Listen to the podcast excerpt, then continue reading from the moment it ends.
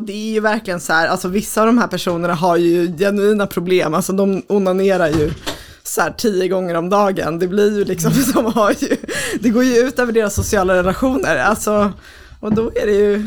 Ja, man måste kunna göra det med måtta. Ja. Men, men det- ja. ja. men precis, jag tänker att det kanske är lite så att om man verkligen är djupt i sitt beroende Ja, så precis. måste man gå cool turkey liksom. För tio gånger om dagen så blir det ju också en, det blir ju fysisk skada mot sig själv till slut. Jo, precis. så hade vi en som gick cold turkey och sen så eh, fick han ett återfall och högg av sig lillfingret. Ja, lilla... Jo, men det här har jag hört om, ja. Jobbigt också att behöva outa sig själv som att ha huggit av sig fingret på grund av runkproblem i en rättegång. Men vad- blev det rättegång? Nej, men han, var ju, han hade ju suttit och eh, berättat för polisen på fyllan när han blev skjutsad hem av dem efter någon incident att han hade varit inblandad i bombningarna mot två eh, flykt, nej, två eh, boenden för ensamkommande och mot eh, Syndikalistiskt forum. Eller? Jaha. Nej. Vad sa du? Ja, det var hans kompan. Ah. All right. Ah, ja, oavsett, det var i samma härva. Eh, Ja. Men det är också sannolikt att det inte alls är så att han har en no fapper. Nej, utan han kan ha förlorat fingret i bombtillverkning. Och då, och då tänkte han, hur ska jag förklara det här på, på ett sätt som får mig att framstå i bättre dagar? Men det, det, drar, det drar ju verkligen uppmärksamheten ifrån bombtillverkande i alla fall. ja, ja, men, ja, verkligen. Men det är svårt att tänka, eller det är svårt att tänka sig att han skulle ha hittat på det tycker jag. Ja, alltså vissa saker är bara, you can't, just make, can't make this shit up. Exakt, verkligen. Nej, men... eh, ja, men jag sörjer ändå att Golden One är borta från eh, sociala medier. Han var min nofap hero. han, han, eh, men jag tror på honom när han säger det. Jag tror inte på honom när han säger att han inte tar steroider. Men jag tror 100% på honom när han säger att han Är det här inte... samma person som Lillfinger? Nej, det här är han Golden One som... Marcus eh, Folin heter han. Ja, precis. En utav Uppsala de... profil. Ja. Ja. Alt-right eh, Ja. person. Sitter Men jag tänker att ni kanske för- underskattar hur, hur stort problemet med att onanera är för de här personerna. Att Ja, absolut. Jag, det, det kanske inte är ett lika utbrett problem i vänstern liksom. Vä- Vänster är så avsexualiserad. Väster, västerlandets förfall, bla bla bla. Ja. För låga testosteronnivåer för att det ska vara ett problem överhuvudtaget. Jag vaknar på morgonen, ser på min kropp, känner en svag känsla av äckel. Och sen så går jag till jobbet.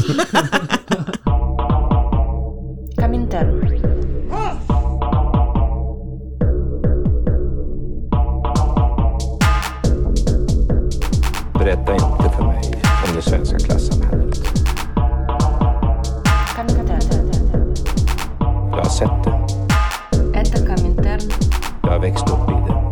Коминтерн. Jag hatar det.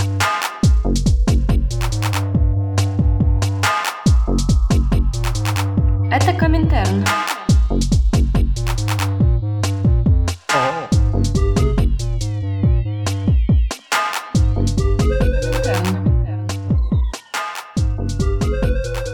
Ja, välkomna till kommentaren. Vi sitter här på Cyklopen. Det här blir vårat eh, andra avsnitt som vi kommer släppa. Med oss i studien så har vi Ryan. Eh, Gaspar? Ja, jag heter Tor. Och skulle du vilja presentera dig ja, själv? och Fanny Åström, Mm. feministisk någonting, instagrammare. Välkommen hit. Kul att du är här. Tack. Jättekul. Eh, idag så tänkte vi prata om eh, BDSM, Ja. sexual, sexpositivism. Eller det kanske är helt, positivism kanske är något annat än att vara positiv. Och det är någonting som i alla fall två av oss har tänkt på rätt mycket. Och eh, eh, jag tänkte börja med att eh, ställa en fråga till dig Fanny. Du har släppt en text i Flamman, eller hur? Eh, nej. Nej, i Brand. Ja, precis. Ja. Ehm, eller den ska, jag har skrivit en text som ska komma ut. Ja, som ska komma ut. brand. Ehm, som handlar om, ja men det är väl en krönika kan man säga, Eh, och den handlar om mellan, eh, kopplingarna mellan liberal eh, teori Ehm, och liksom liberal kontraktsteori, att man tänker sig att eh, människor är fria och rationella och ingår kontrakt på någon slags fri marknad. Som ja, men ett anställningskontrakt till exempel. Och hur det också, hur man försöker översätta det i liksom en liberal feministisk idé. Där eh, kvinnors, alltså reproduktiva förmåga, kvinnors sexualitet och så vidare ska vara någonting som man kan liksom innefatta i den här typen av kontrakt. I då ett försök att göra liksom kvinnor till eh, handelsvaror. Och det här är ju väldigt uppenbart, alltså när det kommer till typ prostitution, pornografi och så vidare, där kvinnor liksom rent faktiskt, alltså ingår, ja men inte anställningskontrakt kanske, men liksom eh, kommersiella kontrakt eh, utifrån sin, alltså att de ska sälja eh, de här förmågorna eller liksom det specifikt kvinnliga så att säga, sexualiteten. Eh, Men jag tänker också att det går att överföra när man ser på BDSM eh, och vad det är, att i liksom där BDSM-diskursen eller liksom i den ja, sfären eller hur man pratar om det så, så handlar det ju väldigt mycket om just att man skapar det här kontraktet och att man liksom kommer överens om att så här, det här är okej att göra, det här är inte okej att göra. Eh, och att en stor del av liksom det som är BDSM är ju just att man skapar de här ramverken. Och ofta framställs ju det i typ en BDSM-kontext eller liksom BDSM, från BDSM-vänligt håll så framställs ju det som någonting liksom bra som gör det här att det blir extra mycket samtycke av det här kontraktet eftersom man ändå har liksom kommit överens om saker. Och det tycker jag är intressant när man ser utifrån vad liksom ett samtycke är och vad det är värt. Så tycker jag det är intressant den här idén om att man liksom ska kunna komma överens om den här typen av saker. Ehm, så. Precis, för att det är ju det är de två grundpelarna för att eh, eh, social utlevnad inom BDSM ska kunna fungera. Det vi har samtycket och samtycket då innehåller, eh, ha, ha, tar den här kontraktsformen. Där man förklarar vad man är beredd att gå med på och beredd att kanske utsättas för en viss typ utav eh, våld helt enkelt. Eller vad det nu kan vara. Ja, och det behöver ju inte vara så att det är liksom ett, ett så faktiskt fysiskt kontrakt. Det är det väl sällan, utan det handlar ju om att man, man skapar en slags förhandling och att man liksom man har ett visst sätt att se på det där den här förhandlingen eh, skapar legitimitet för vissa typer av handlingar. Som ju kan vara, alltså som i andra sammanhang hade uppfattats som våldsamma. Men eh, det skapas, den här legitimiteten skapas och det gör ju att, alltså eftersom kvinnor och män går in i den här liksom kontraktsformen eh, utifrån väldigt olika positioner. Så alltså det blir ju som att den, det faktumet liksom raderas ut av det här kontraktet. När du säger olika positioner, skulle du kunna utveckla då vad du menar? Nej, men utifrån att vi lever i ett patriarkat och att kvinnor, alltså redan från början så finns det ju liksom en eh, föreställning om hur sex mellan män och kvinnor ska se ut, att män ska vara mer drivande, mer dominant och så vidare och att liksom den kvinnliga positionen är ju mer att man på något sätt går med på saker och ting.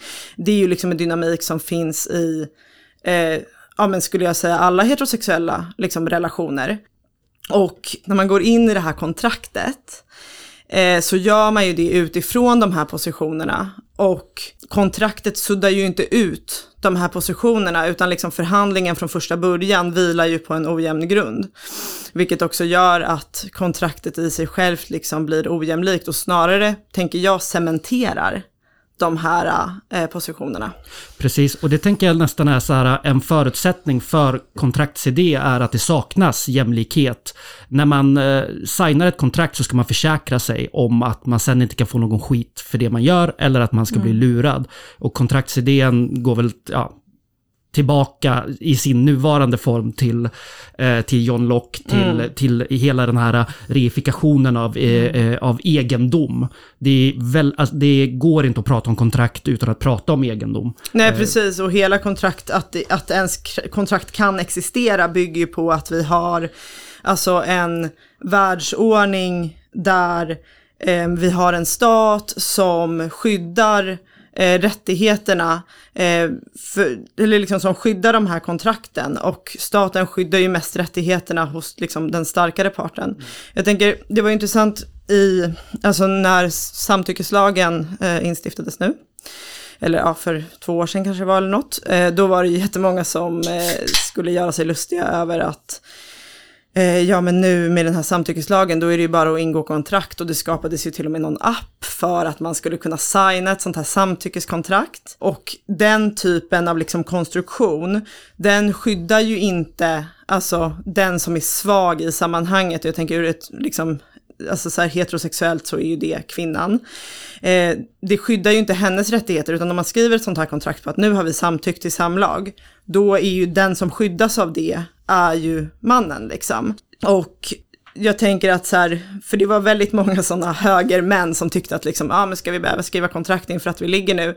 Och det tycker jag är lustigt för att det är ju egentligen typ en patriarkal fantasi. Att man ska kunna skriva den här, alltså det är ju drömmen för de här männen, att man ska kunna skriva det här kontraktet och då vet man att man är skyddad. Man behöver inte ta hänsyn till eh, ja men liksom normal mänsklig hänsyn som ju annars är det som reglerar sexuella situationer. Eh, regleras ju annars av normal mänsklig hänsyn. Det är väldigt sällan att liksom en sån situation går typ till domstol, utan det bygger ju mycket på att man har liksom, ja men någon slags så ömsesidighet. Och med det här kontraktet så försvinner ju det ansvaret, tänker jag mycket. Att man liksom gör prostitution av all... I, no, I någon mån gör prostitution av all sexuell kontakt liksom. Ja, det blir ju så. Alltså, och sen det är ju klart att så här, Alltså det kan ju vara vanskligt att jämföra med prostitution för att prostitution bygger, alltså det finns ju uppenbarligen också aspekter av utsatthet och så vidare. Men jag tycker, jag tycker också att det är en bra jämförelse just det här att man liksom även i de så frivilliga sexuella interaktionerna eh, så tar vi in den här kontraktformen som ju gör att det blir alltså på ett sätt kommersiellt, även om det inte finns, eller liksom arbete eller vad man ska säga, även om det inte finns monetär ersättning. Ja, det, och sen så tänker jag också att det finns en annan aspekt också som, som knyter an till, till prostitution. Alltså, på samma sätt som det kan vara väldigt svårt för en prostituerad att få liksom en, ett övergrepp eller en våldtäkt erkänd juridiskt, eller det är en mycket svårare position. Eh, så på något sätt så smyger man in den aspekten också i andra eh, sexuella relationer då. Precis som, som du sa då, för då, ja, men då finns det den här, kanske då inte transaktionen, men kontaktet liksom, som mm. på något sätt ska rentvå, eh, ja, eller ja, skydda liksom. Ja, men precis. För det som händer, ifall man surfar runt på BDSM-forum eh, Eh, och följer med i diskursen så finns det ju en, en rätt stark föreställning om att just den miljön, den scenen, är på något sätt ett rum. Ett rum som man, man kliver ut ur resten av samhället och på något sätt så lämnar man de här gamla strukturerna bakom sig. Man lämnar de patriarkala strukturerna, ojämlikheten och man jobbar helt enkelt från noll med det här kontraktet. Att då är man jämlika. Och det, det är väldigt det är ett väldigt liberalt tankesätt. Mm. Att man går in där och sen har båda sina fria viljor, båda har sitt samtycke att ge och sen så förhandlar man upp den här och bygger upp den här relationen från noll då. Och eh, det som händer är ju att man blir blind för de strukturer som följer med. Och det är väldigt tydligt om man kollar på specifika kinks. Vilka det är som är undergivna, vilka det är som är dominanta, vilka det är som är våldsutövare och vilka det är som tar emot våldet. Mm. Det följer med ifrån samhället. Precis som i en vanlig tvåsam relation eh, ute, i, ute i Sverige så är det mannen som har våldsmonopolet och det är också mannen som, i, i, i som är eh, gärningsman. Det är, mm och, eh, som utövar våldet? Ja, ja, som utövar våldet, precis. Och när man går tillbaka till kinkvärlden så ser man exakt samma strukturer formas där. Men helt plötsligt så har man blivit blinda för det. Mm. För att man påstår att man lämnat eh, samhället bakom sig. Ja, och det finns ju en uppfattning om bland många så här BDSM-människor att liksom det är extra mycket samtycke för att vi eh, vi diskuterar minsann igenom det här, äh, som man då tydligen inte kan göra när det kommer till typ, alltså så här, vanligt sex. Man, man, kan inte, man kan tydligen inte diskutera saker då. um, eh, och att då blir det liksom, då bygger vi upp ett samtycke som är Alltså det blir liksom extra starkt det här samtycket och det är ju just kontraktet, idén om kontraktet som gör det extra starkt. Det är precis som, eh, det, det är många, eh, det är inte bara samtycket som förstärks på något sätt, utan det man gör är också att man pratar om könsroller. Och man leker med könsroller. Det finns kink som är eh, genderplay, det är förlåt, gender switch. Man, eh, varje aspekt av en vanlig heterosexuell relation reifikeras, men eftersom man kan byta plats på de olika sexuella subjekten i den här relationen så ses det som woke, helt enkelt. Ja, Som det- man kan, men det är ju inte som att det så ofta görs. Nej, men precis, man Ja. kan. Det finns, det finns utrymme för det. Eh, och eh, såna här, eh, att, att män kompromissar med sin sexualitet i de här relationerna. Det kan vara kanske att man, ja men, tillåter eh, stimuli av analen eller vad det nu kan vara, ses då som en väldigt stor eftergift. Till skillnad mot till exempel att som tjej eh, ta emot slag mot ansikte, mot mage, vad det nu kan vara. Ja, det ses precis att det, då blir det liksom automatiskt typ queert och normbrytande och allt som är normbrytande är ju bra. Då har man ju fått lära sig. Eh, nej, men det, det blir också mycket det här eh, att liksom undantaget blir regeln. Alltså jag tänker när jag diskuterat det här så, så är det väldigt många som är så här, men det finns ju faktiskt män som är undergivna också. Och alltså det så tänker jag, alltså nu utifrån liksom en heterosexuell situation, att så här, även om en man är undergiven så har ju en kvinna, är liksom eh, Ehm, så som man är fostrad som kvinna, att man tar hänsyn till mäns ehm, behov.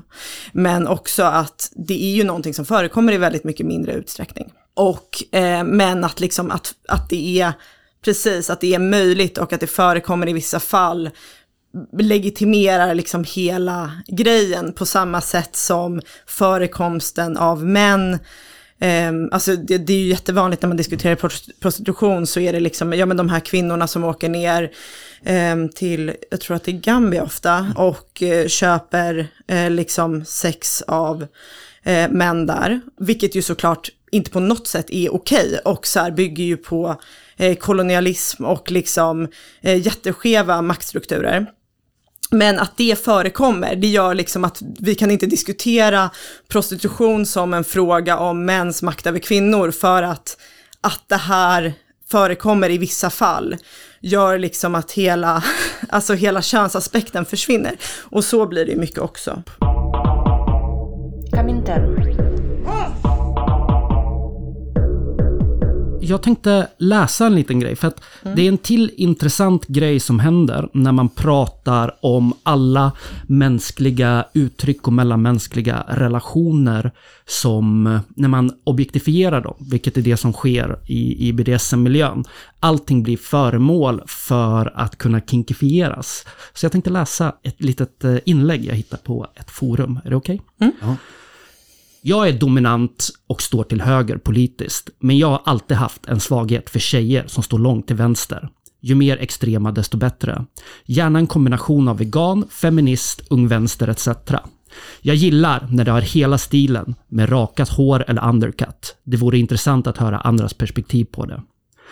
Har du varit i relation med någon som har diametralt olika politiska ståndpunkt? Hur funkade det? Tänder du på att dominera eller domineras av någon med vissa politiska åsikter? Övriga tankar kring det? Det intressanta här är ju, det är såklart en man som har skrivit det här. Det är inte, vi pratar inte om en, eh, om en queer kvinna som gillar eh, ung vänsterbrud, att dominera ung vänsterbrudar, utan det här är en man som står långt till höger ut, som har våldsfantasier mot eh, vänstertjejer.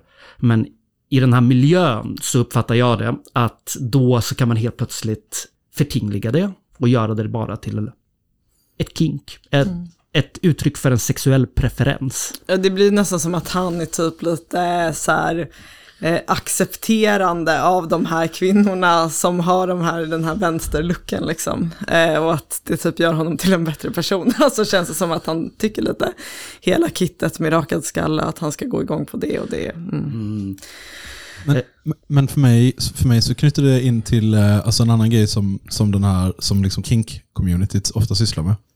Eh, Alltså att det finns någon slags, du vet att de talar ofta om det i termer av lekfullhet. Det ska vara lekfullt. Och grejen, och grejen är så här, alltså, sexualitet är väldigt serious business. Alltså det är någonting som går in väldigt, väldigt djupt i själen på vad människor är. Det är inte samma sak som, som eh, vi- vilken sorts bollsport jag föredrar eh, över andra eller liksom vilka mitt favoritband är eller något sånt där. Det, det, är en, det är en sak som berör mig väldigt, väldigt djupt. Eller berör alla människor väldigt, väldigt djupt skulle jag ändå vilja hävda. Liksom.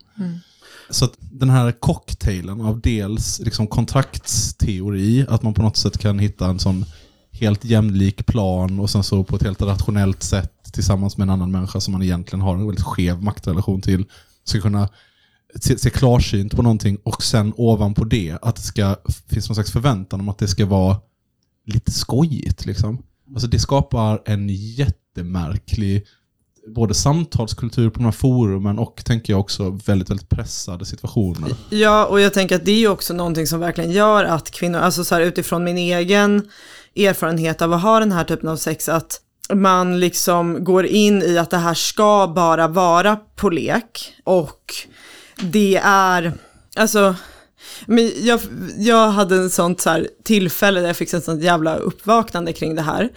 Som var att jag fick så här, ehm, jag fick handmassage av en kvinna och hon var liksom så här, ja men dina händer rycker, det är som att du vill skydda ansiktet liksom. Och hon bara, har du blivit slagen? Det är liksom vanligt bland folk som har blivit utsatta för våld. Och jag typ, nej jag har inte blivit slagen för att det, jag hade ju blivit slagen i sexuella sammanhang men det var ju på lek, det var det var ingenting som skulle finnas i, liksom reagera i mig på riktigt. Och där blir det ju verkligen det att den här liksom lekfulla, alltså att det här är ingenting som ska vara på riktigt. Och ändå är det på riktigt, min kropp tycker att det är på riktigt. Men att man förnekar, man går in med ett sånt himla hårt förnekande av att det här skulle vara någonting som är på riktigt. Eh, och det tror jag är någonting som gör, alltså jag tänker att det skapar väldigt mycket skam hos kvinnor när man liksom börjar kanske upptäcka det här som gör att man liksom inte kan artikulera eh, den skada man faktiskt utsätts för. För att man är så himla inställd på att det här är ingenting. Eh, och det ska inte vara någonting. Eh, och om jag tycker att det är någonting, då är det jag som känner fel. Att jag inte kan gå in i den här leken och lämna mig själv utanför. Precis, för att på samma sätt som föreställningen av att man går in i ett eh, tryggt, strukturlöst rum i BDSM-världen där man kan förhandla fram vad som helst, så finns det idén att man kan kliva ur det rummet sen och återgå till en normal tillvaro. Och eh, det är just det här, eh, det kanske visar hur ideologiskt BDSM-kultur faktiskt är. Att, att det på något sätt finns en så pass stark, stark föreställning om att vi själva som eh, fria varelser bara kan skapa och stänga olika sociala rum och att de här sen saknar all återkoppling till våra vanliga liv. Och att bli utsatt för våld, de som har blivit utsatta för våld, det finns gemensamma faktorer av våld som oavsett om det är inom citationstecken på lek, och det här är också starka citationstecken, eller verkligheten, så finns det eh, gemensamma faktorer med att det inte är på lek. Och det är slagen, det är smärtan och det är eh, den här plötsliga eh, känslan av, av eh, den här chocken i kroppen, så som du beskriver. Att man, Jo. Ja, och rädslan liksom att så här i, alltså, ja men det här med typ stoppord eller så här som också framställs som så himla bra att så här, ja men vi har ju satt upp stoppord, man kan stoppa när man vill, men att när man väl är i den här situationen så är inte det någonting, alltså man, man går ju in med hela sig själv, det är inte som att man har någonting där bakom som kollar på och som kan säga att nu går det för långt. Utan man går in med hela sig själv och den rädslan, alltså det är ju också det som är en del Alltså att det är på riktigt är ju också det som, tänker jag, är en del av, ja men om man ska kalla det njutningen eller så vidare, det är ju en, en del av poängen. Alltså, hade det inte varit någonting som man faktiskt kände i de här situationerna, då hade ju ingen varit intresserad av att syssla med det. Jag tänker, när man går in i de här relationerna också, jag tänkte gå vidare till, till en, ytterligare en punkt eh, som har med det att göra. När man går in i de här eh, relationerna, eh, när man går in i det här rummet och låtsas att man lämnar alla andra strukturer bakom sig, så finns det någonting som du var inne på innan Fanny, eh, som har att göra med till exempel när kvinnan skulle vara dominant, så finns det ändå ett större hänsynstagande med sig. För att det finns vissa roller Eh, eller eh, rollerna följer med in ifrån den vanliga heterosexuella relationen. Och en annan aspekt av det är att när en man till exempel börjar med gränsförskjutning i en BDSM-relation så eh, innebär det också att en kvinna i större utsträckning börjar kompromissa med vad hon är beredd att gå med på för att ta hänsyn till mannens känslor och eh, lust helt enkelt. Just det där med gränsförskjutning är intressant, för det tycker jag att man ser ofta kvinnor skriva som liksom en av så här, de bra grejerna med BDSM är ju liksom att så här, men jag vill ta reda på var mina gränser går, jag vill ta reda på exakt var mina gränser går. Dels som om ens gränser var någonting som var helt, alltså, så här, det är ju uppenbarligen någonting som hela tiden är under förhandling. Alltså speciellt kvinnors gränser sexuellt är ju under eh, konstant eh, förhandling eh, liksom från eh, mäns sida. Men också varför skulle man Alltså varför, vad skulle det, alltså det är som att det är helt självklart att det skulle vara värdefullt. Att förskjuta gränser. Eh, och det finns ingenting, alltså det finns ingen anledning, vad ska man som kvinna vinna på det? Alltså det är ju uppenbart att den som vinner på en sån gränsförskjutning är mannen. Eh, för det är ju den dominanta, alltså det är ju en annan grej som ofta sägs att så här, det är den undergivna som har all makt, men så är det ju de facto inte. Utan makten ligger ju i, alltså det finns ju ingenting som garanterar att eh, han kommer sluta när stoppbordet används. Om man liksom har en sån, jag jag vet inte om man är bunden, om man är liksom, om man har blivit utsatt för våld och inte vågar, om det är någon som är uppenbarligen starkare än en själv och inte tvekar att använda våldet. Varför skulle den som är undergiven då ha det här inflytandet eller den här makten liksom? Precis, och det finns, jag tror att man kan använda ordet lek i ett fall rätt, rätt seriöst. Och det är när det är, en, eh, när det är mannen som är undergiven och kvinnan som är dominant. Där så har vi en situation där man helt plötsligt gör saker på låtsas på ett helt annat sätt. Det är mannen som fortfarande har makten och han har det i egenskap utav, utav alla de skydd och eh, strukturer som han åtnjuter utanför det här lilla kinkrummet. Men de privilegierna åtnjuter ju inte kvinnan när hon är sub. Då är det inte på låtsas, då är det på riktigt, men till en viss gräns. Och den gränsen är det då, då som förhandlas fram helt enkelt. Det finns också föreställningen om att man lämnar kvar, eh, inte bara samhällets, utan man lämnar kvar sig själv. En viss del av sig själv utanför det här kinkrummet. Man kliver in och eh, kinksen är någonting, ja men till exempel en vanlig tråp är att chefer gillar att vara undergivna. Man kan se det rätt mycket i populärkultur. Att den här chefen eller den här dominanta personen kommer in och han har en dominatrix som, som piskar honom och pissar på honom eller vad det nu kan vara. Och det är ju för den som är van att eh, vara ute på olika forum. Någonting som kanske inte stämmer så väl. Poliser till exempel. Vad tror ni de har för king? Tror ni de gillar att rollspela papperslös flykting eller, eller liksom eh, undergiven eller vad tror ni? Nej, men det kan jag tänka mig att de vill använda den, eh, den liksom, eh, sexuella eller erot- erotiska arenan till att på något sätt försöka fördjupa sin empati med människor som de möter i arbetslivet. Kanske komma närmare eh, en till djupare förståelse eh, och därigenom bli effektivare i sitt bemötande av utsatta grupper. Det tror jag. Så tror jag att det ser ut i väldigt stor utsträckning. Det stämmer ju inte.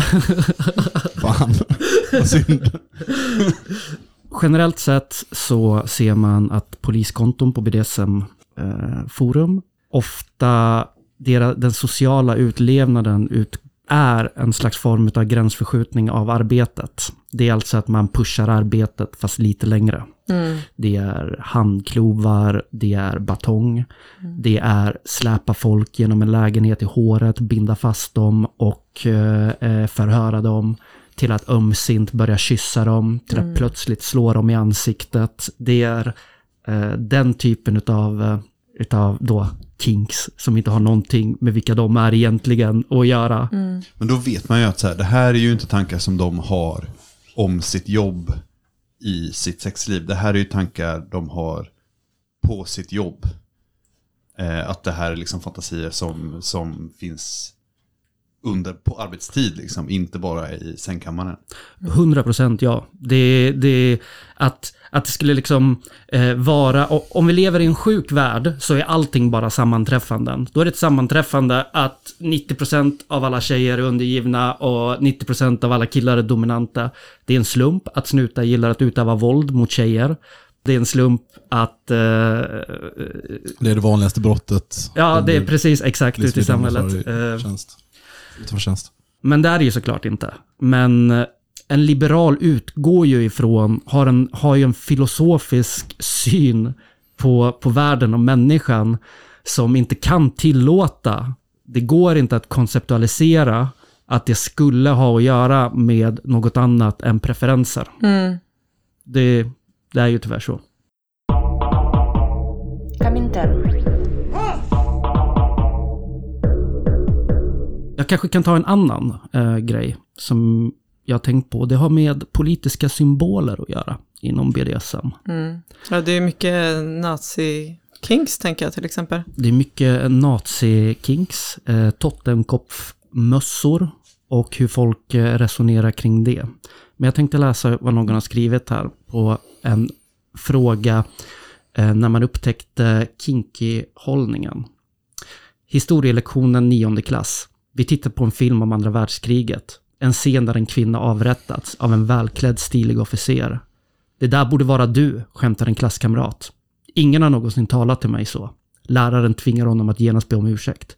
Någonting obeskrivligt blixtrar till inom mig, där jag sitter som frusen på bänken. Gud vad deppigt, hon har verkligen blivit utsatt för eh, så här, extremt grovt sexuellt trakasseri i sin skola och så, ja, Mm. vad hemskt.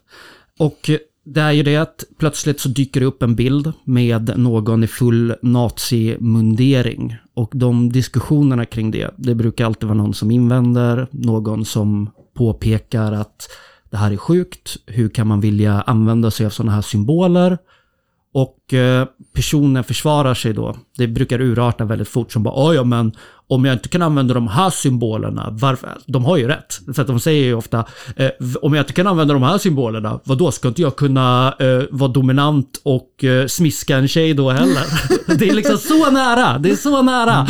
Men det, det blir verkligen så om man säger bara, men vi är ju bollhavet på McDonalds. Mm. Liksom, här betyder ju ingenting någonting. Så varför ska nu det här betyda någonting helt plötsligt? Ja, då- det är klart att de blir förvirrade. Ja, ja precis. Då blir bara så eh, för att, Men det är exakt så, då är man ju så nära att bryta igenom bara så här. Men är vi verkligen i bollhavet på McDonalds? Kan vi verkligen bete oss hur som helst? Nej, det kanske vi inte kan, men då blir allting, då rasar liksom alla murar. Men jag frågar, alltså, nazismen är en väldigt tydlig så auktoritär symbol. Finns det, är det, finns det andra auktoritära symboler som används på samma sätt? Liksom? Men vadå- Folkhuset i Röda khmererna till exempel, och så här, slår dockor mot träd, typ. Polisuniformer. Polisuniformer. Men det är Polis. bara så här höger, auktoritära... Vad jag känner till, det finns säkert, jag vet inte hur stort det är i Sverige alls. Undrar om det är en större grej i USA att vara så här red scare. Jag kan tänka mig att det kanske förekommer mer i, i länder där det liksom eh, kommunistiskt styre har varit en eh, grej, alltså att man har lidit under det liksom, kommunistiskt auktoritärt styre. Men ehm, jag tänker att liksom hela den här BDSM-estetiken med lack och läder, alltså även när den inte så här, man inte använder typ aktivt nazistiska symboler så finns det ofta ett estetiskt överlapp mellan ja, men det här uniformsmodet liksom, eller uniformsgrejen. Precis, och samtidigt säger man att eh, nej, men de här symbolerna, de betyder ingenting här inne.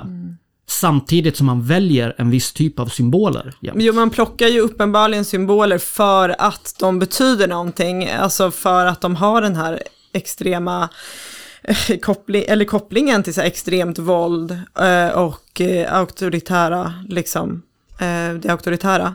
Jag tycker ibland att man ser lite så här att man ska liksom problematisera det här inom BDSM-kretsen, att det här är minsann Alltså så här, just nazistgrejen, att den är minsann problematisk, men allt annat, alltså det blir en sån intressant, det blir verkligen intressant.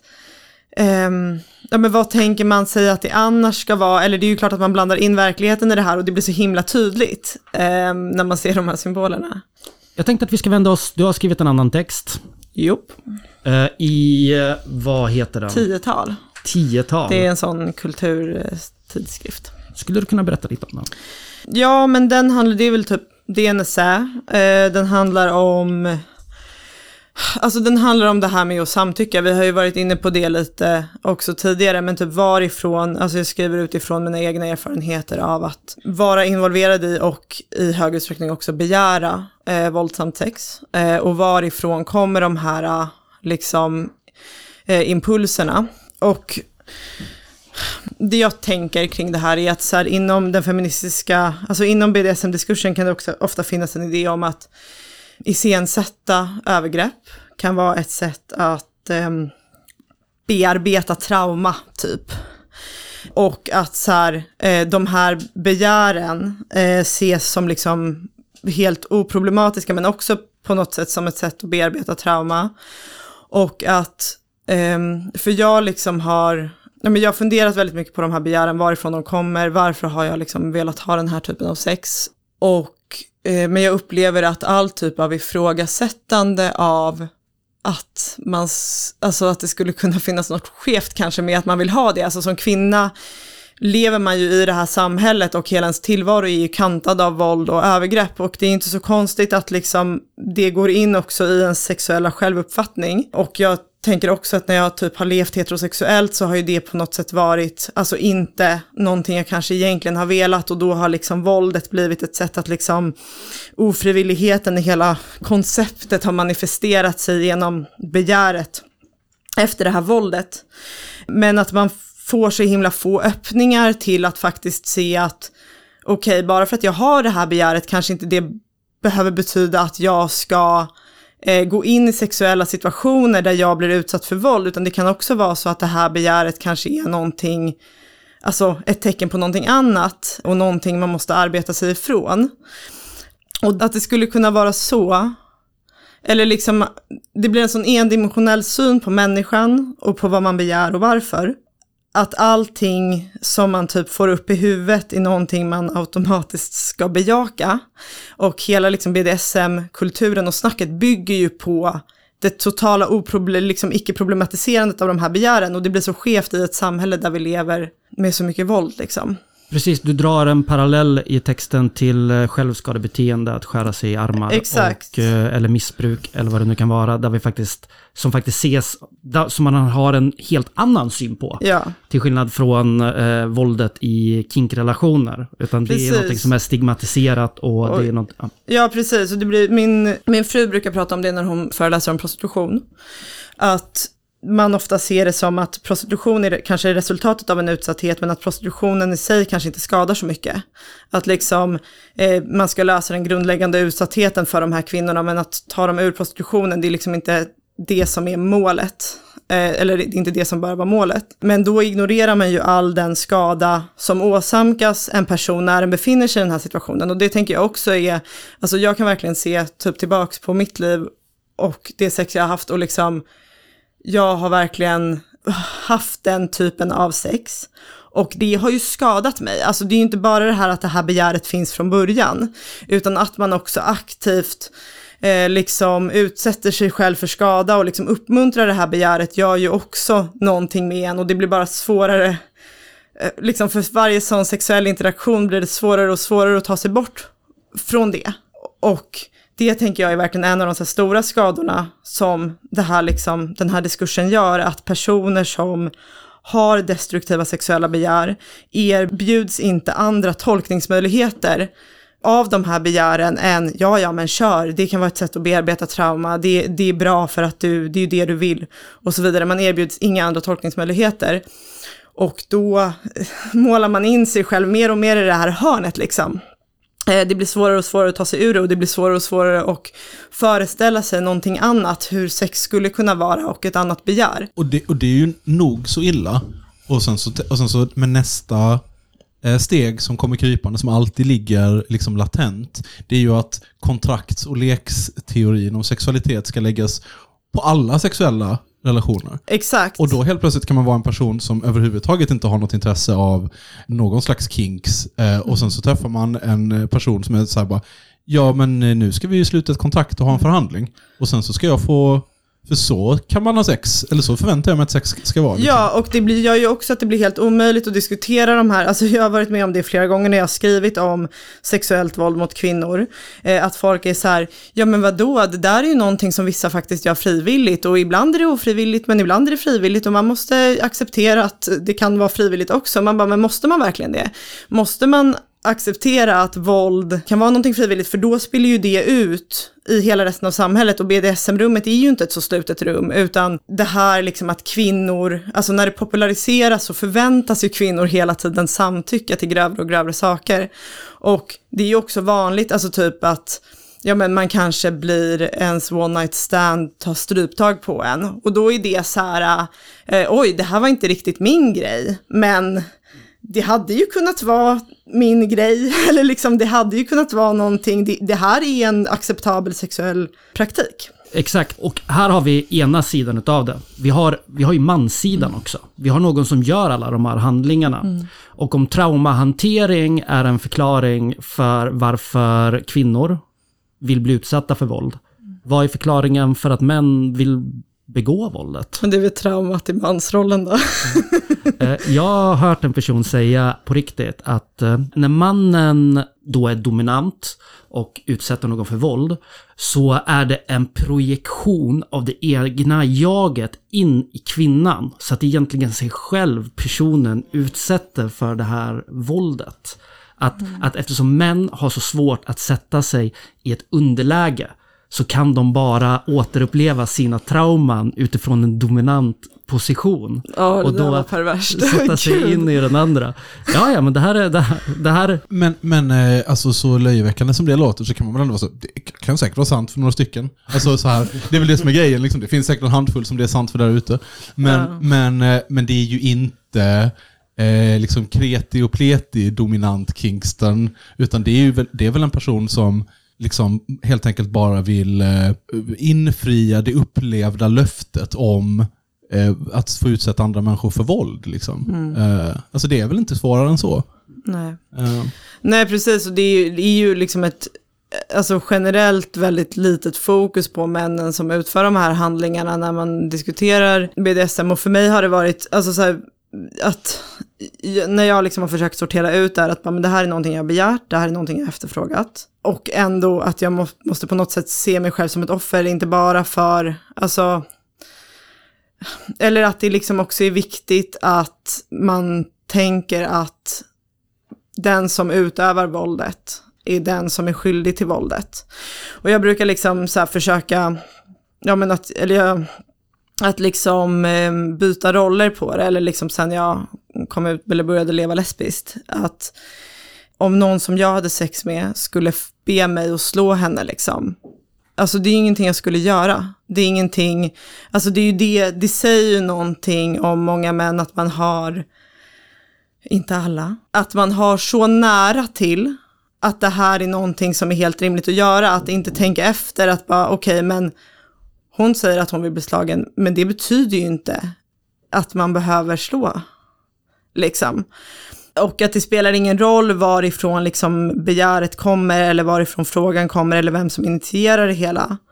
Utan våld det liksom måste ändå alltid ses som fel. Men många män är ju så här att de bara tar, aha men hon går igång på det, då tar jag chansen liksom. Eh, ungefär som att det inte fanns några andra eh, handlingsalternativ liksom. Om man skulle ha några tveksamheter så presenteras man med en eh, ofta välformulerad och snillrik liksom, ideologisk dimridå på de här forumen som är så här som man direkt kan bara... Du vet, om man inte riktigt är intresserad av att grotta i det och verkligen eh, plocka isär det, ja, men då, då har man liksom en färdig, vet, vad ska man säga, ursäkt. Liksom, färdigskriven. Exakt. Okej, ja, men då kan jag luta mig, Och att det är så vilar jag här. Liksom. Ja. Precis, och att det är någonting man liksom gör för hennes skull, typ då. Eh, att utsätta någon för våld. Men det är ju överhuvudtaget väldigt osynligt. Alltså så här, ofta tycker jag typ när folk, alltså, när folk skriver om BDSM att det utgår så extremt mycket. Man låtsas att det handlar så extremt mycket om kvinnors behov och kvinnors begär. Och eh, ja, men det är intressant. Alltså det är intressant att man inte tänker då att, ja men, eh, om det här är hennes begär och inte mitt varför tycker jag då att, eller varför slår jag, eller varför ska jag då slå henne? Alltså, att man inte liksom, uppenbarligen så är det ju deras begär. Eh, absolut. Och jag tänker att det känns som att man alltid landar i, i ett och samma eh, läge där man väldigt ofta pratar om mannen som, som passiv i det här och kvinnan som den aktiva. Vi har samma sak inom, eh, inom, inom prostitution. Eh, Där man helt enkelt, där vi befinner oss i en del av, av diskursen, där man inte pratar om männen överhuvudtaget, männen som köper sex. Utan man pratar om nu är, är frivilligheten kring eh, kring och rätten till, till prostitution som är ett helt vanligt arbete. Sexköpet ska avkriminaliseras.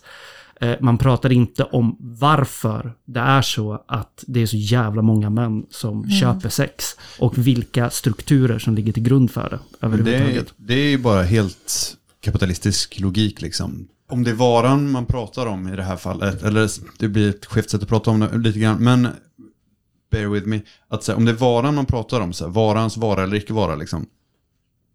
Om det är den vi pratar om, eller vi kommer inte prata om huruvida behovet finns eller inte.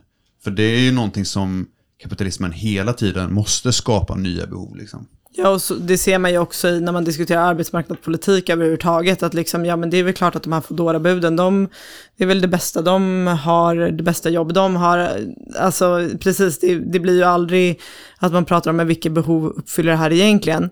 Varför kan inte folk gå och handla sin egen mat liksom? Ja, precis, och de som äger de här företagen liksom och, och gör jättestora vinster på det, det är ju, ja men verkligen att det blir, det blir ett sätt att prata om sexualitet som är, precis som du säger, verkligen kapitalistiskt. Alltså, och att man, jag tänker att det blir så himla tydligt i just prostitution eftersom där är ju kvinnan också en vara. Eh, men att det verkligen går in också i hela den här logiken med kontraktet och så vidare. Och jag tycker också när man pratar om samtycke så kan det ju bli en sån, Ja men att man pratar om det på det sättet, att det handlar alltid, alltså även liksom helt, eh, alltså utanför liksom BDSM-relationer, men att det handlar väldigt mycket om vad kvinnor samtycker till och inte. Eh, så. Men jag har en fråga angående det här. Jag är ju helt grön i det här BDSM eh, liksom. Du är inte man- pervers av oss. Nej, precis. precis. Jag har stått och rodnat här så att jag är lika röd som den här eh, rec-knappen på, på tangentbordet. Så jag är väldigt glad att det här är ett ljudmedium. Eh, men hur ser könsfördelningen ut på de här apparna liksom? I, alltså, Det är eh, ett stort över, precis som vanligt, ett stort överskott av män. Det är mycket, mycket fler män som söker sig dit. Och det ser man också i den typen av kommentarer som lämnas på folks profiler, på BDSM-forum eller på vanliga datingsidor som, som eh, också att männen söker upp kvinnorna och där så börjar männen direkt leva ut, sin, börja leva ut sina kinks i kommentarer på bilder, i kommentarer på folks eh, väggar eller vad man nu ska kalla Och det det. behöver ju inte heller vara typ i BDSM-forum, utan det kan ju också vara så här helt vanliga, men så här Tinder-dating, tänker jag, så har man ju sett ganska mycket så här killar som verkligen, det första som händer liksom när de öppnar en konversation är så här, ja men jag skulle vilja strypa dig, liksom. Ehm, det är ju verkligen tydligt vilka som driver, ja men vilka som driver fram det. Ja, precis. Och det... Jag vet inte, det är så här, jag- vill inte tro att det är snillrikt för att jag tror verkligen... Jag, det, det är... Vi, vi liksom lever som, som, som beståndsdelar av historien som driver oss framåt. Det, det finns inga tillfälligheter, men jag tror inte heller att allting styr... Eh, jag, vi styrs ju heller inte av några eh, aktiva subjekt som bestämmer, eh, som liksom formulerar bestämda idéer åt oss. Men det finns något så här, i alla fall historiskt snillrikt i att alltid kunna prata om eh, att man gör kvinnan till föremål för samtalen, men kvinnan är alltid indirekt. Hon intar rollen som mannen som existerar ute i periferin. Man pratar implicit om mannen hela tiden genom kvinnan. Och det, det är så... Jag vet inte, det är så evil på något sätt. Men det är evil på ett historiskt sätt. En historisk ondska. Historisk, historiematerialistisk ondska, eller vad man nu ska kalla det. Så jag har någon slags personlig reflektion eh, som någon som under flera år alltså hade köpt in mig på den liberala liksom förklaringsmodellen och sen genom samtal med kamrater eh, och genom att bara exponeras och bara titta på de här forumen liksom och läsa bara in så bara nej det här är ju helt bort i tok. Och liksom sen har totalt beslutat mig för att avsvära mig hela den världen. Liksom. Så jag, går liksom, jag kommer in på det här som liksom med eh, avfällingens raseri. Typ. Alltså så här, att jag har känt mig så här eh, eh, lurad under lång tid. Liksom. Eller så här dum. Liksom. Eller du vet så, jag har låtit mig på grund av eh, ja, men, ja, in, alltså sexism har jag låtit mig liksom vaggas in i en nu så här i efterhand kan jag se ganska slapp eh, teoretisk, eh, teoretisk bygge. Liksom, varit så här, och använt det som någon slags stötte. Precis, exakt.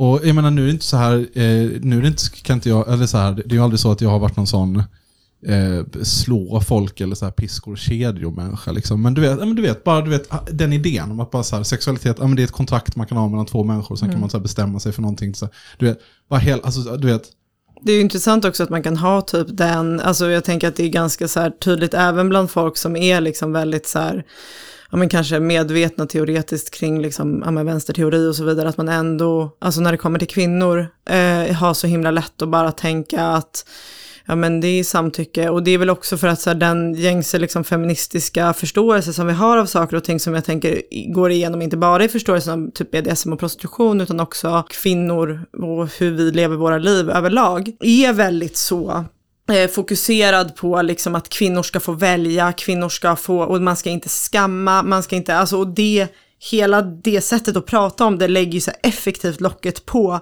för alla former av så här djupare diskussioner. Och det tycker jag också är så här tydligt, ja men så här för mig när jag har liksom försökt att, eh, ja men kanske utforska andra sätt att se på det.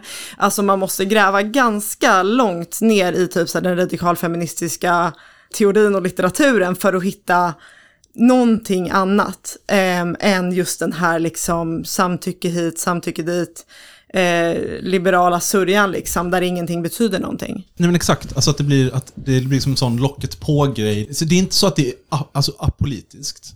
Det, tror jag aldrig, det tror jag inte någon, det tror jag väldigt få människor skulle hävda, även inom liksom, BDSM-subkulturen. Liksom, de skulle nog ändå säga så nej men vi, det är ändå politiska val. Men det är inom den här sfären, right? som har sina egna logiker, sin egen. Och det är först när man talar om det i kontexten av, alltså verkligen på riktigt sä- säger så, vägrar det och säger så här, nej det här måste talas om. i Exakt samma mening som eh, liksom, en bredare feministisk kamp, eller antifascism eller antikapitalism. Alltså det, det, det är först då, då, då kollapsade ju hela skiten som ett korthus. Liksom. Det är ganska mycket omedelbart tycker jag. Eller så här, så det var min upplevelse i alla fall. Nej, men när man, så fort man är, så här, försöker erkänna, men det är det också just med den här grejen med, eh, som jag berättade om med, ja, med massagen och att liksom mina händer, eh, så här mindesslagen. Alltså att det blir en sån himla, så fort man talar om liksom våldet som någonting som händer ens kropp, liksom, så blir det ju, alltså då går det ju inte längre att upprätthålla den här eh, idén liksom. Det finns någonting som, eh, jag tror jag nämnde innan, Husserl kallar för den naturliga blicken. Och den naturliga blicken, det består utav hur världen uppträder för oss med alla våra förgivandetaganden. Allting som vi tar för givet helt enkelt uppträder som naturligt för oss. Som- Pure ideology, sniff sniff. Ja, det är pure ide- ideology, men det finns, eh, det finns någonting som är sant i det när det kommer till sociala relationer. Det finns vissa saker som vi tar som så naturligt att vi aldrig ens kommer reflektera över det. Och det tycker jag visar hur, hur genomideologiskt de här, de här typen av forum är. Att man är så eh, bekväm i, eller många är så bekväma i att bara luta sig tillbaka på och prata om, om eh, naturliga dispositioner, fria val, eh, strukturlöshet, att, det, att alla är vi de här ensamma subjekten, bla bla bla. Och med den självsäkerheten sen kunna legitimera den här typen av handlingar visar hur eh, och det går verkligen direkt på linjen på det liberala sättet att resonera och det är så himla lätt att tänka så. Alltså för det är liksom i den här liksom konstruktionen så flyter det så naturligt liksom det fria valet och Ja, eh, exakt. Och just det, eh, det kanske är eh, bara så att, så att folk, en förvarning till folk också, att just när det kommer till att försöka föra sådana här samtal om att problematisera BDSM så är ju kinkshaming något utav det första som kommer upp. Eh, Den här texten jag läste upp innan om han som eh, tänder på att dominera vänsterbrudar blev ju ifrågasatt i den tråden. Och locket lades på väldigt, väldigt fort utav eh, honom själv och utav andra personer som kommer in och kallar det kinkshaming. Samma sak med uniform, uniforms eh, eh, kink, när någon kritiserar SS-uniformer så läggs locket på. Det är kinkshaming direkt. Samtidigt gör moderatorer på sådana här forum anspråk på att vara opolitiska. Att det här är ett ställe som vi inte diskuterar politik på. Samtidigt som själva kärnan i det är politik. Mm. Jag tänker att en del av problemet för, för vår sida, för oss i det här, blir ju att kritiken om en liberal sexualpolitik kommer från två håll. Liksom. Det kommer ju dels från ett, ett radikalfeministiskt håll, men sen kommer den också från ett, ett eh, kristet konservativt håll. Liksom. Hur håller man liksom eh, de kritikerna isär? För om man tittar på liksom, hur extremhögern idag liksom har eh, approprierat vissa delar av, av en radikalfeministisk kritik liksom, så blir det liksom lite grumligt vatten för oss, upplever jag.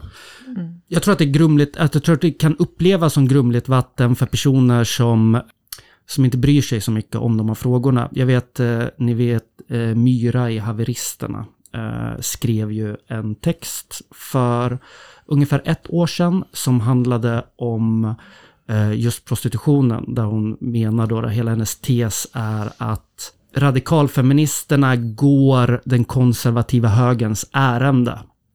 Och att den här kritiken kommer från exakt samma plats mot, eh, mot prostitution. Att det är eh, exakt samma typ av eh, eh, ideologiskt material som handlar om att hämma kvinnan från att göra vad hon vill. Ja, det är ju en poppis också tänker jag nu, typ i den här porrdebatten som har varit, alltså, eller ja, fortfarande är.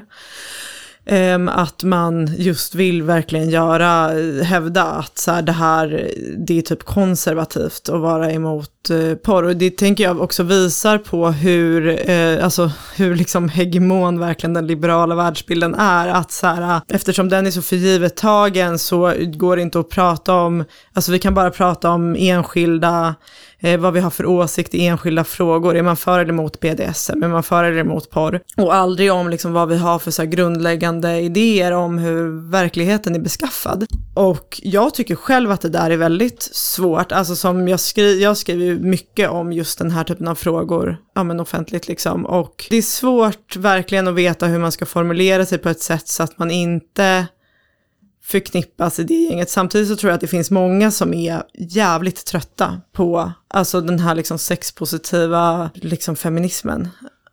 Ja men precis, jag tänker mig att läser man, har man två texter framför sig så börjar texterna prostitution är fel.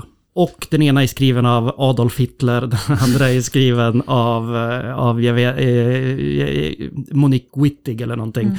Och där har man någonting som båda säger. Men det man måste göra är att gå ett steg längre för att se vad konsekvenserna utav det argumentet är. Och det här är ju ett vapen som används emot vänstern, emot feminismen, är att man bara lyfter ur någonting och vägrar följa med. Vart leder den här... Eh, vad, har, vad har prostitution fel för ideologisk grund? Ja, vi, eh, alltså så- jag tänker att eh, som liksom typ radikalfeminist så jobbar man ju i en mer så här generell samhällskritisk liksom analys och man har en så grundläggande kritik av inte bara så här de här företeelserna i sig, utan vad är det för typ av samhälle som för fram eh, det här. Och det tycker jag att man ser ju sällan från den här kristna liksom, konservativa sidan, utan då är det ju mer att så här, det här är fel punkt. Man har ju ingen analys av vad är det för könsroller, man, man vill ju inte gå till botten med liksom, förtrycket mot kvinnor i samhället i stort. Nej, det, det kan man ju, så kan det vara ibland, men ibland så, tyck, så har de ju en, en djupare samhällsanalys, men då är det oftast det är den judeo-bolsjevikiska förklenandet av samhället eller något sånt där. Liksom. Och eh, så här tänker jag, tänker jag på det, att, att eh, det handlar om maktperspektivet på något sätt. Det är där någonstans det landar i. Alltså att, att eh, var man, eh, för att, för att från, från vårt håll så kommer ju alla, kommer all, alltid en kritik av prostitution vara så här, eh, det kommer alltid bottna i eh, liksom patriarkatet, mäns makt eh, i massa olika sammanhang och hur det eh, påverkar kvinnor negativt. Right? Men den konservativa eh, kritiken mot, som kan vara kritik mot samma företeelser, den intresserar sig egentligen inte för maktrelationen däremellan. Utan den, den, den kan tycka att det är ett problem, men av helt andra orsaker. Den kan till och med vända det på huvudet och vara så här, ja men om män inte kan kontrollera kvinnors reproduktion i alla lägen, liksom, om, om det finns någon slags öppning för kvinnor att ha, eh, alltså ens i ett sånt liksom, kap, kapitalistiskt Ja, och, och sen är det ju sällan så, tänker jag, typ att så här, kons, alltså en konservativ eh, vill ju sällan faktiskt ta tag i problemet i sin rot. Alltså att... Eller ens Eh, erkänna att problemet finns Jo, överhuvudtaget. precis. Liksom. Och att så här, jo, men också att typ i konservativa samhällen så finns ju också prostitution. Det är ju bara det att eh, man kanske håller på med reglementering eller liksom, alltså så här att det ska vara mer typ uppstyrt. Eh, så. Eh, och statligt liksom ordnat så att inte män ska få olika könssjukdomar typ. Det ser man ju från, eh, alltså, när, innan prostitution kriminaliserades i Sverige. Hur eh, man tittade på prostitution Alltså sexköpet kriminaliserades. Ja, precis. Eh, hur man tittade på prostitutionen då. Att det är så här, och samhället var extremt konservativt. Men då var det så här, ja men, att man hade så här husfridstanken eh, tanken, liksom. Att vadå, att, Att man inte ska inte- behöva ha det i... Nej men att så här, det fanns, det fanns eh, bordeller för att om liksom respektabla män inte fick ligga tillräckligt mycket hemma så kunde man gå och få det skött vid sidan av liksom så att man inte skulle, Ja, att och det då inte skulle vara massa skrik och gråt hemma liksom. Ja, precis, och då skulle det vara reglerat på ett sätt som gjorde liksom skademinimerade, alltså den här liberala skademinimeringsidén är ju rakt av den typen av konservativt argument, bara det att man sätter kvinnan i fokus typ. Precis, en annan vanlig tråp är ju att om inte män får ha sex så kommer de börja våldta. Och därför är prostitution en lösning. Det är mm. liksom en samhällslösning på, på ett problem. Om man inte, det är bättre att ha ett kontrakt än inget kontrakt alls, därför att eh, män måste alltid slå mm. sin sexuella partner. Det, det går ju igen. Alltså det är ju den det är ju den liberala människosynen. Mm. På något sätt. Eller den, inte ens den liberala, alltså den icke-feministiska vänstersynen. Mm. Eller äh, människosynen. Comintern. Har en liten överraskning till, eh, till, till mina vänner här. Och eh, det är helt, det här eh, det är väldigt uh, explicit material, så det är helt frivilligt vad man vill se. Det är kukbilder. Det är en person som drömmer om ett kommunistiskt samhälle, men kommunistiskt för svenskar. Leker vi 20 frågor nu? Nu leker vi 20 frågor. Ni vet redan svar, jag har redan berättat allting. Ehm, men det är en person som också drömmer om att få sitt rövhål slickat. Kan ni gissa vem det är, som ni redan vet? Jag kommer inte ihåg vad han jag, jag gissar att det är strategisten Robert Mattiasson. Det är Robert Mattiasson. Eh, Robert Mattiasson, nyskild, nyutkickad, spenderat sin livstid i kommunistiska partiet. Och så fort han inte fick göra exakt vad han ville, då blev han nazist. Så fort han inte kunde ha hela partiet med sig, driva igenom eh, beslut som har med migration, arbetskraftsinvandring att göra, så bestämde han sig för att gå full on brun. Men han har också gått brunt sexuellt. Och eh, jag har eh, hittat lite Tänker du kinkshamea nu? nu kommer jag kinkshamea. Men den här kinkshamen, den kommer ju såklart från en genuin plats. Är ni beredda? Jag kommer aldrig vara beredd på det här, men ja, visst. Kan du läsa vad han har för kinks? Kinks står det i röd text här och så är det en lista. BDSM-praktiker, bondage, smisk, orgasmkontroll, face-sitting, rakning. Vad är, är rakning att gå till okej, liksom nu, frisören? nu, blir det naken, nu blir det nakenbild här. Det, det, är, han, det, är rak, det är rakat. Det är en överkropp utan hår. Här är ett kön placerat bredvid en rakkrämstub för, antar jag, för att ge någon slags perspektiv på storleken. Tycker du att han mäter rättvist? Det, det är möjligt att det är en, eh, en generös vinkel. En generös vinkel. Han mäter från rätt långt ner också. Ja, det är sant. Det är inte från basen. det, det är helt sant. Eh, ja, det är också svartvitt för att visa att det är konst. Eh, ja, konstnärligt. Oj, oj, gud. Nu, nu, blev det bara, nu blev det bara ett glansigt ollon här. Whoop, rätt. Så, ja, okej. Det är efter rakningen. Det är inget hår där. Här, oj. Det är... En miljon små Robert Mattiasson på hans mage. miljon. Det har skett utlösning. Eh, här har det också skett utlösning, möjligen på kameran. Närbild. Ska ska jag läsa här? Nu kom det text. Uh, får kolla vilken text. Är texten lika frånstötande som, eh, som bilderna så jag vet inte om jag orkar. En varm, social, intelligent och passionerad man. Vill skratta, utforska, njuta och skaffa vänner och möta nya bekantskaper. Alltid låter jättesympatiskt. Finns kommunikation och värme är resan framåt ett äventyr. Är ny på är inte ute efter one night stands. Sånt är för själlöst och tomt. Något mer än KK, men mindre än ett förhållande. Eller bara nya vänskaper med trevliga människor. PGA mitt jobb kan jag tyvärr inte visa ansiktet här på men kick finns. Eh, Robert Mattiasson använder alltså samma profilbild som han gör på sin Tinder-profil. Eh, och det är inte på sitt ansikte, utan det är en, ehm, en bild på hans rakade bröstkorg och eventuellt rakade kön då, då som är väldigt, eh, det är en väldigt suggestiv bild. Vad har vi att säga om det här? Finns det någon läxa att lära sig? Vänta, man måste bara säga, alltså, ing, egentligen, eh, okej, det är lite pornografiska bilder och sådär. Men, men eh, alltså bara utifrån det vi lägger fram här i podden så är det ju här inte det värsta som kan hända. Alltså, det är ju lite nakenbilder. alltså, Ja, men det var ju hans kinks också. Ja, men det, ja, precis. Men om de är... Det kanske man ska s- säga här då. Då är det ju helt uppenbart då att det är ju inte, det är inte så att det är han som vill bli bunden. Eller? Eh, Antar jag. Jag glömde visa två bilder som han kallar för fantasier. Som jag ska gräva fram här. Och det är alltså inte bilder på honom explicit, utan det är bilder på vad han önskar sig ur det här som är mer än KK, men mindre än ett förhållande. Du kan ju titta här. Så, så gör man ju inte med en kompis, nej. Gör man sådär med en kompis? Nej, det, det, det är en märklig vänskap. Men gud, ja. Så det han drömmer om är att bli slickad i röven och knulla någon annan i röven. En tjej alltså. Robert Mattiasson, även känd feministisk aktivist som menar att eh, kinks och pornografi Helt rätt menar han det här för övrigt. Det här är inget hån mot, eh, eh mot hans hållning i frågan, för det stämmer 100%.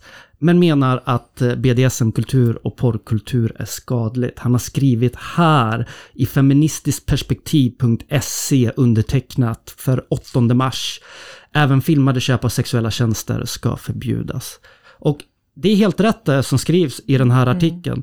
Men det här visar på vilken själlös jävla man det här är.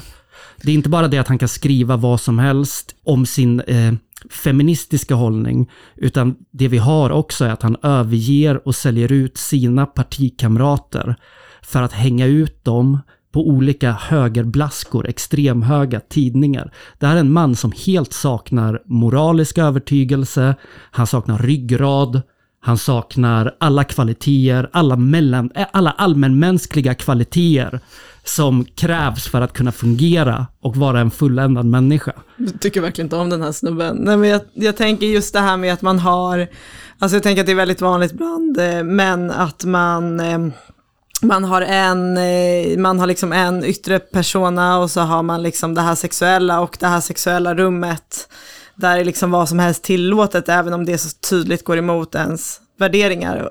Ja, absolut. Och absolut. att män får ju verkligen ha den typen av privatliv också. Precis. liksom, Man har en mörk sida. Mm. En mörk mystisk sida. Och Robert Mattiassons mörka mystiska sida är att raka kuken. Men det var allt för idag. Jag vill tacka Fanny för att du kom hit. ja, tack för att jag fick komma. Det var väldigt trevligt. Ja, väldigt trevligt. Och eh, så vill jag såklart Tackar Cyklopen för att vi får använda deras studio. fantastiska studio. Jag har sagt det varenda gång nu. Så jävla bra studio det här och mysigt rum. Och, alltså Stockholm är ju, jag kommer säga det här igen nu, Stockholm är ju en riktig stad. Det här, man får perspektiv när man är här, när man kommer från Göteborg, som är den här, det, det är liksom, det är en by. Och sen så är det några mindre byar som man kan åka spårvagn till runt om. Det är verkligen, eh, det är inte ens pittoreskt.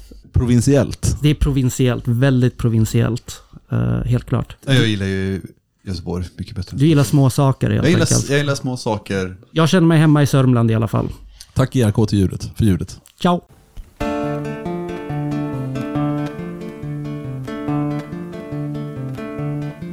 På vår gräns till Pakistan eller till Turkiet finns en smal remsa jord, ett ingenmansland. Och på våran sida finns betong och taggtråd. På deras sida finns det taggtråd och sand. Men på det land de kallar ingenmans växer blommor överallt. Kaptenen för vår gränspatrull har en vacker fest med Men när han vill gifta sig svarar hon låt bli du får skaffa blommor och jag har till brudbuketten. Bröllop utan blommor blir bara fylleri? Och på det land de kallar ingen mans. Växer blommor över. den turkiska kaptenen är också förlovad. Men flickan ställer villkor när han ber om hennes hand. Älskling säger hon På turkiska jag gifter mig så gärna. Om jag får en fin bukett ifrån ingenmansland Och på det land de kallar ingenmans Växer blommor överallt. Träden är tappra krigare, präktiga kamrater. De tar på karbinerna och följer vår kapten. Men de anar inte att den turkiska patrullen också plockar blommor i den bleka månens sken. För på det land de kallar ingenmans växer blommor överallt. Kraftigt doftar blommorna, kaptenen blir berusad och hans tappra mannar raglar i blomstermoln. Jävlar säger de på ryska och sör man plötsligt Helvete på turkiska, de är lika fulla de för på det land de kallar ingenmans växer blommor överallt. Vår kapten sover och drömmer att gränsen är öppen som porten till Kreml. Han ser bunkrar som är tomma, ser tusen blommor blomma i den torraste sand. Ska det grönskas så grant och vartendaste land blir ett ingenmansland. Jorden tillhör ingen man Och på det land de kallar ingen mans Växer blommor överallt